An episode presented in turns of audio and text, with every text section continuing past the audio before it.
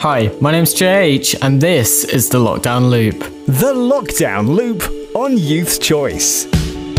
And we begin with the UK's Prime Minister Boris Johnson, who's set out his new plan for schools. It will not be possible to reopen schools immediately after the February half term. Yes, that's right. We've now got confirmation from the Prime Minister that schools won't be opening after half term. And I know how frustrating that will be uh, and will be uh, for pupils and teachers who want nothing more than to get back to the classroom. The new plan is to instead open them on the 8th of March, which is the date the government say the three most vulnerable categories of people will have been given at least one dose of the vaccine, including the three week period the vaccine takes to start fully working. This is all dependent on if the government actually hit their vaccination target by the 15th of February, but the good news is that's actually looking pretty likely so far.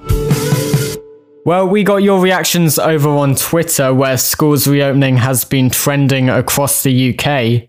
And it seems many students aren't feeling particularly reassured. This is largely because there's still no information on how exams will be run this year. As for the news we did get today, there's some split opinions. One user pointed out how Easter holidays start on the 2nd of April and questioned whether the three weeks of education would be worth the risk of opening. Others are more keen to get schools open, however. One student wrote, I have no clarity on what's happening with my exams. Being in school in a working environment is a lot better, in my opinion. Now, given the context of these lockdowns pushing normal life further and further back, it might seem strange when you open Instagram and see British influencers in exotic locations like Dubai. That can't be essential travel, right? Well, online influencers are arguing it is. The reason that I come out to Dubai was for purely for business.